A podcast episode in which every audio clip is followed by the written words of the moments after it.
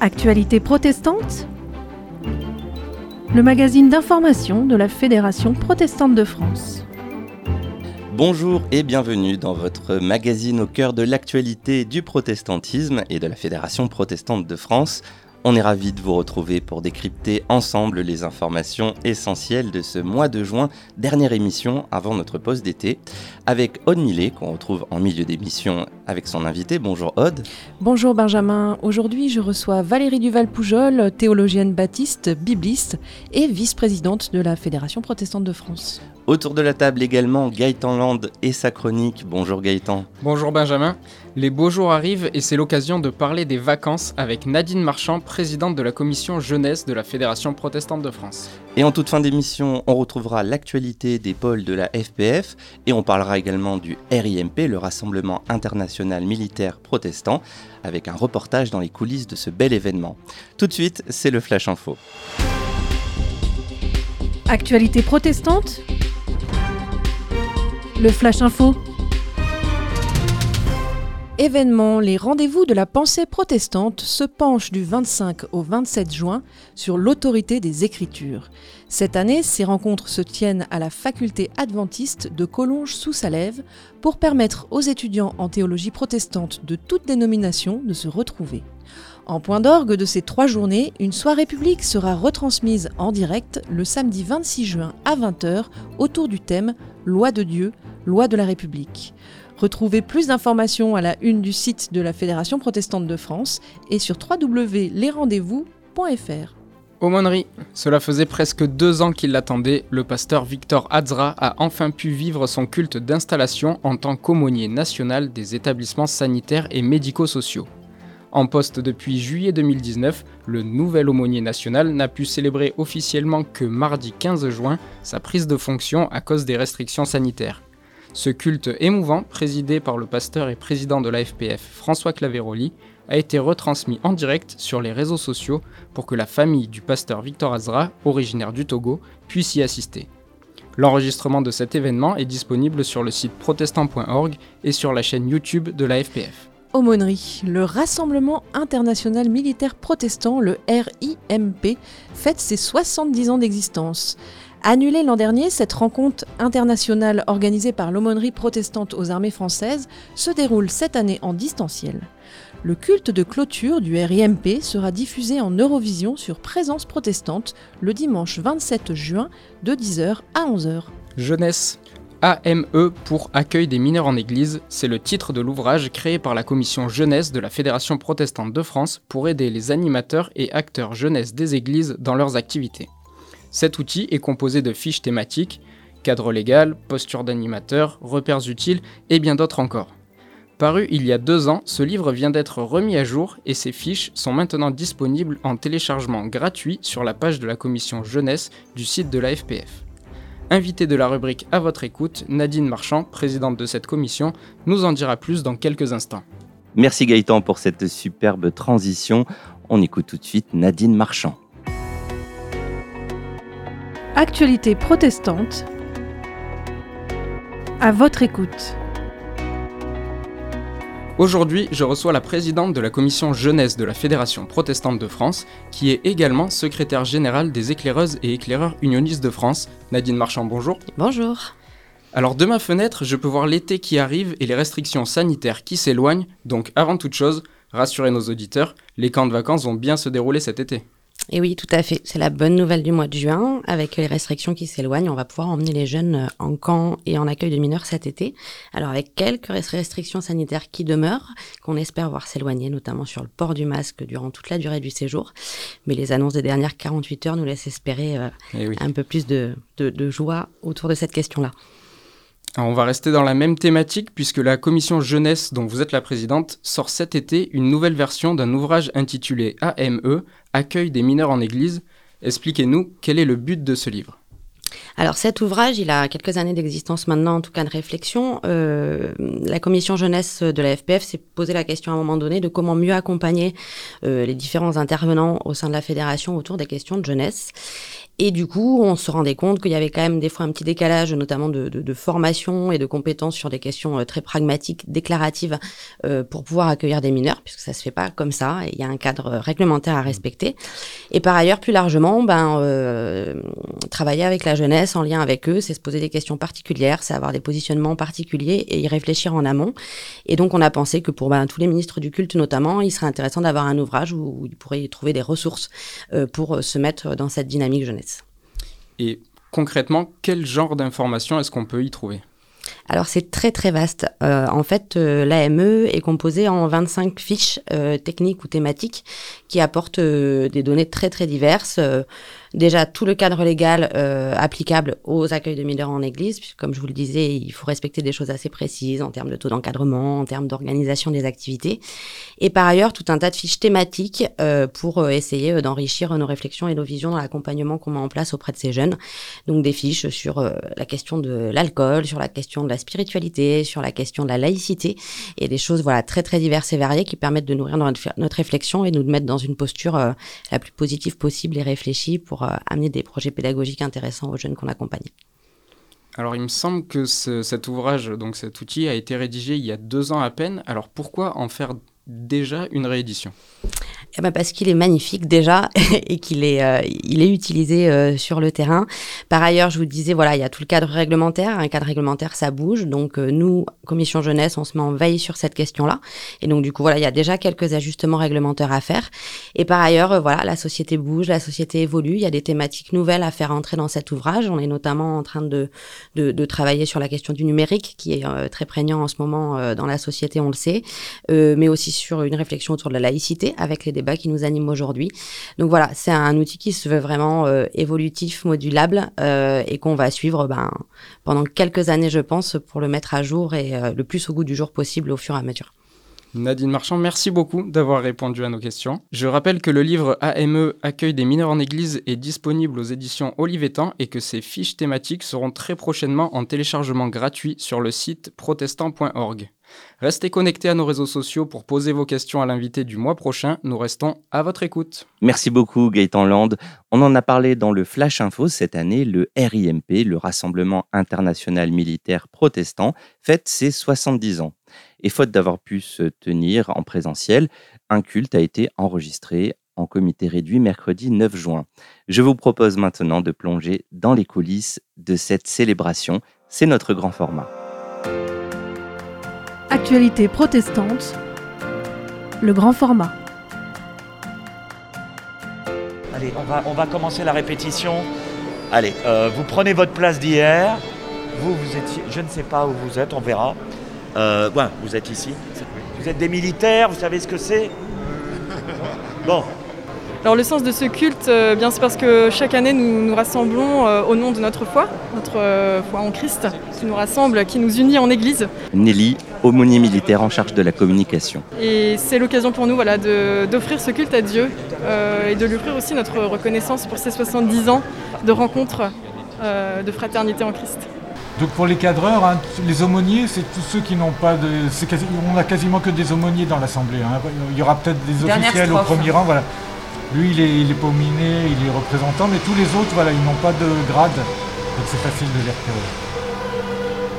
Ils sont tantôt en marine, tantôt en kaki, mais voilà. Donc ceux des grades, généralement, ils sont pas aumôniers. Reste deux phrases derrière, la 6 et la 4. Attention pour le changement du lecteur, on reste au pupitre. Alors euh, Thierry Lécuyer, vous avez euh, réalisé euh, cette célébration pour France 2. Euh, à quoi vous avez euh, fait attention euh, dans l'image de ce culte militaire? Qu'est-ce qui était particulier pour vous? Ben, vous avez vu, euh, le, le lieu était habillé beaucoup avec des drapeaux. Il y a eu la cérémonie au drapeau, donc qui est particulier pour ce culte. Donc on a, on a pu euh, faire attention à montrer tous les pays. Et puis dans tous les plans, on a montré beaucoup la présence des aumôniers, puisque c'est eux qui étaient principalement représentés dans cette assemblée. Et puis, euh, sinon, c'est un culte co- comme, un autre. euh, mais là, effectivement, l'assemblée était remplie de militaires.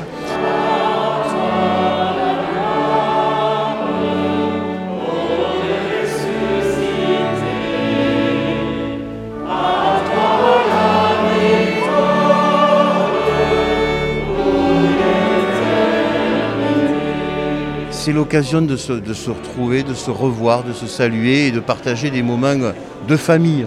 Puisque bon, l'armée, c'est une forme de, deuxième ou de troisième famille pour beaucoup. Alors j'ai été choisi parce qu'il paraît que parmi tous les aumôniers euh, militaires euh, français, j'ai celui avec le meilleur accent pour parler l'anglais. Donc j'ai participé pour les prières en anglais. Je suis Jean Cra, je, suis, je représente la délégation ivoirienne et en général la délégation africaine. Pour nous, c'est très important de venir dans un autre continent pour euh, partager la communion fraternelle dans le Seigneur avec euh, nos collègues aumôniers euh, de France et d'Europe en général.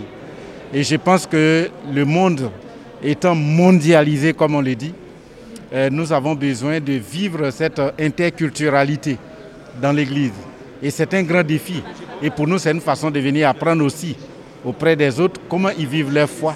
Comme je le disais, en 2021, nous fêtons un anniversaire, c'est 70 ans de rencontres, de fraternité, de communion entre nations.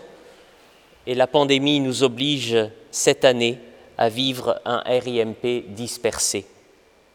Heureusement, grâce à la télévision, vous, téléspectateurs des différents pays, vous pouvez vous associer à nous pour ce culte. 70 ans de fraternité, c'est le thème de ce culte, comme nous l'explique Étienne Wechter, aumônier militaire en chef pour la FPF. Alors c'est un thème qui avait été travaillé déjà euh, pour euh, ce rassemblement que nous devions vivre tous ensemble.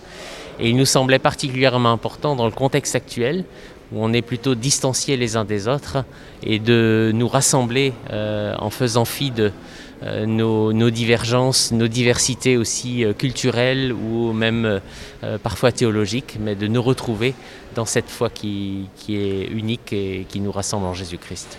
Et François Claveroli, président de la FPF, était présent ce jour-là et nous rappelle le sens de l'engagement protestant dans l'aumônerie militaire. L'aumônier euh, a, cette euh, consécration, ce ministère bien singulier euh, de vivre les expériences limites dans la vie des hommes et des femmes, puisque les militaires sont des hommes et des femmes comme vous et moi, et se trouvent dans des situations extrêmement tragiques. Aujourd'hui, peut-être c'est ce que je pourrais retenir, comme euh, les armées françaises sont extrêmement sollicitées sur beaucoup de théâtres d'opération, les aumôneries, l'aumônerie protestante, mais aussi les autres aumôneries sont extrêmement sollicitées et donc ont un rôle important. Et pour finir sur une touche internationale, le garde à vous en version british. Attention c'était le grand format et je vous rappelle que ce culte du RIMP sera diffusé le dimanche 27 juin sur France 2 de 10h à 11h. Pour en savoir plus sur l'aumônerie militaire, je vous invite également à écouter le témoignage de Nelly dans notre émission L'invité de la FPF sur le site protestantpluriel.org. Tout de suite, Millet reçoit Valérie Duval-Poujol. Actualité protestante. L'invité. Bonjour Valérie Duval-Poujol. Bonjour. Merci beaucoup de répondre euh, à mes questions. Vous venez de publier un livre aux éditions Empreinte intitulé La Bible est-elle sexiste?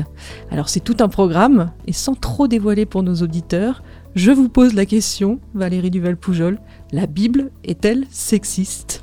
Et oui, c'est vrai que lorsqu'on ouvre certaines pages, euh, que l'on soit femme ou homme, eh bien, euh, on peut être arrêté par certains textes ancrés dans une culture patriarcale et, qui nous paraissent décalés par rapport à aujourd'hui, difficiles.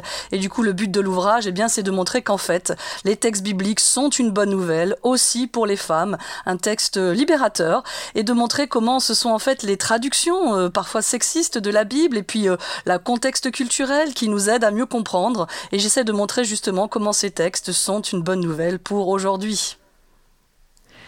Alors, euh, est-ce que vous pouvez nous raconter l'histoire de cet ouvrage? Comment vous est venue l'idée euh, de se poser cette question et de, et de livrer cette réflexion?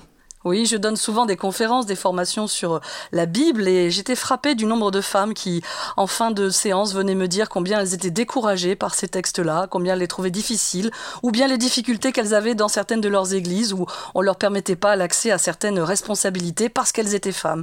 Et l'idée, c'était de montrer, en tant que protestante, c'est le texte biblique qui est notre référence, de montrer que les textes bibliques ne légitiment pas cette attitude sexiste, mais que dans les textes, on rencontre des personnages au féminin, des héroïnes, qui sont des encouragements, qui ont vraiment participé à l'histoire du salut et permis le dénouement de situations compliquées. On rencontre les collaboratrices de Paul, Phoebe, Junia, Priscille. On rencontre l'attitude révolutionnaire de Jésus, comment il a été avec les femmes. Il avait des femmes disciples qui le suivaient, des femmes qu'il a enseignées, etc. Il choisit comme premier témoin de la résurrection une femme. Et donc, par toute cette galerie de portraits au féminin, de pouvoir encourager les lecteurs, les lectrices d'aujourd'hui.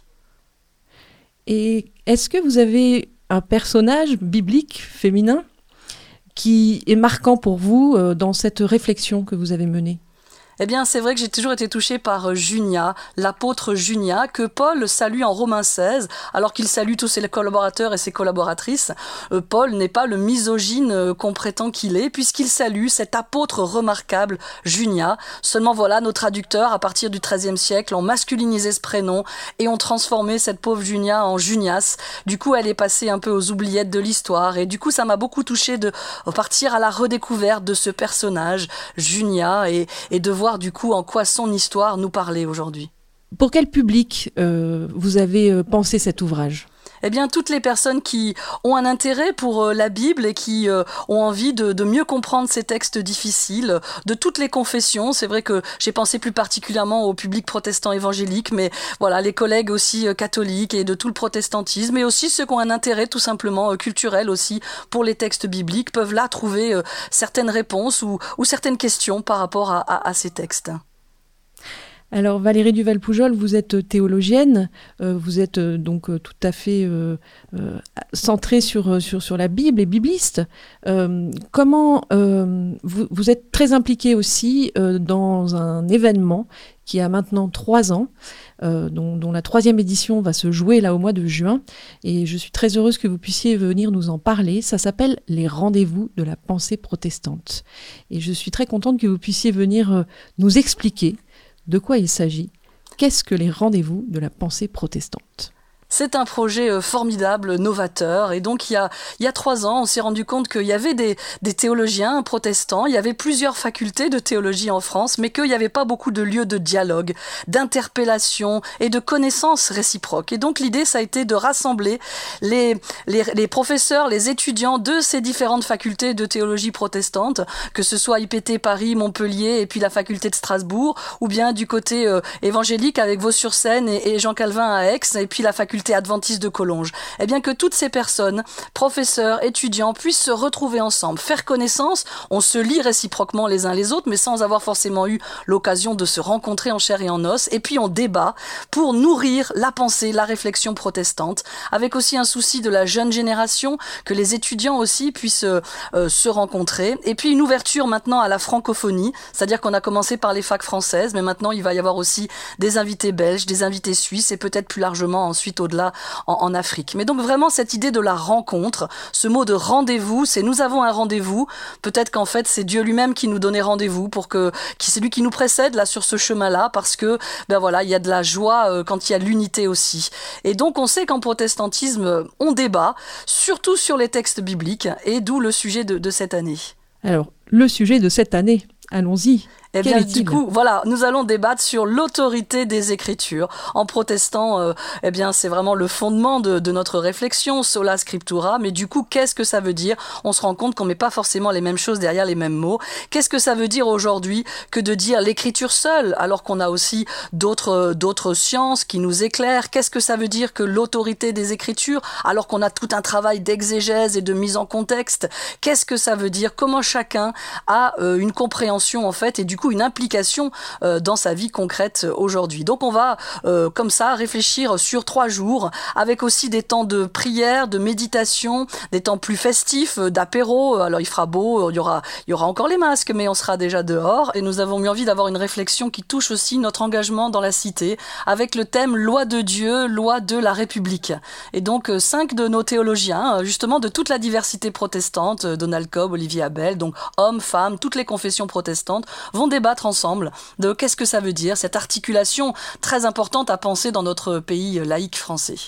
Et c'est totalement d'actualité. Je suppose que c'était un choix euh, un peu nouveau aussi d'aller réfléchir la théologie en lien avec l'actualité. Ça a été euh, quelque chose de réfléchi?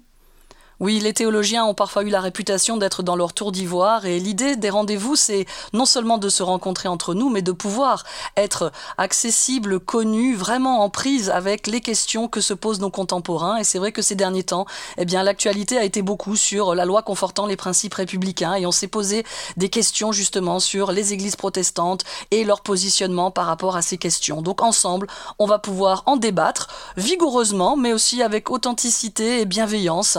Ça, c'est vraiment des, maîtres mots de, la, de la méthode et de l'état d'esprit qu'on vit déjà avec les organisateurs. On se retrouve très régulièrement toute l'année pour organiser. Il y a une écoute les uns des autres, il y a une attention à nos différences, mais en même temps, il y a quelque chose, on va dire, d'assez euh, euh, d'assez euh, frontal dans le sens de pouvoir aussi affirmer nos différences. Merci beaucoup Valérie Duval-Poujol d'être venue répondre à nos questions. Merci pour cette invitation. À bientôt. C'était l'invité d'actualité protestante et vous pouvez retrouver toutes les informations utiles sur protestantpluriel.org. Tout de suite, nous plongeons au cœur des régions avec Thierry André, chargé de mission Lien Fédératif, qui reçoit Pierre Inger, qui nous parle de la récente création du pôle FPF Cévennes. Actualité protestante. Au cœur des régions. Pierre Inger, bonjour. Bonjour.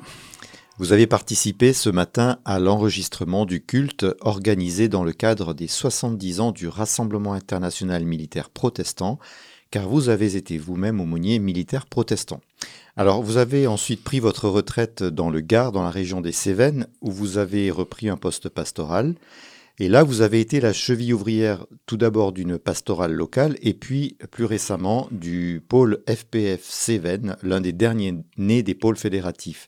Alors, qu'est-ce qui vous motive à inlassablement chercher à réunir les différents acteurs du protestantisme dans un lieu donné? Euh, En arrivant euh, sur ce secteur andusien, il y a eu euh, plusieurs églises, de mouvements divers, de sensibilités, de théologies diverses.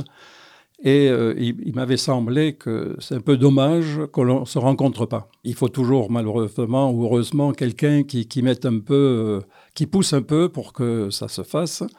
Et on a constitué, on a mis en place à, ce, moment-là une pastorale andusienne.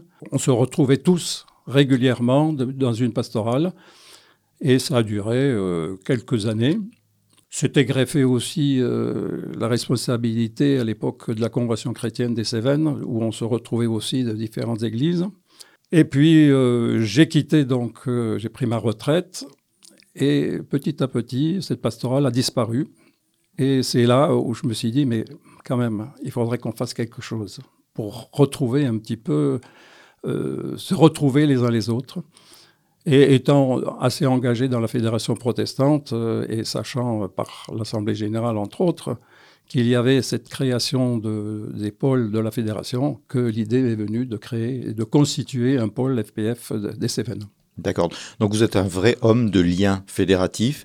Et dans ce contexte-là, quelles sont vos plus grandes frustrations en fait? Les déceptions ou les frustrations, c'est au fond, il faut toujours être euh, que quelqu'un anime et quelqu'un pousse pour faire quelque chose. Euh, voilà, c'est peut-être ça euh, la difficulté. Euh, la frustration, voilà, c'est peut-être plutôt ça, parce qu'il faut toujours penser et toujours renouveler, parce que ce n'est pas un acquis définitif. Voilà, c'est ça. Et du coup, quelle est votre plus grande joie, votre plus grande satisfaction dans l'exercice de ce lien ministère de lien fédératif? Alors, je pense que ce qui est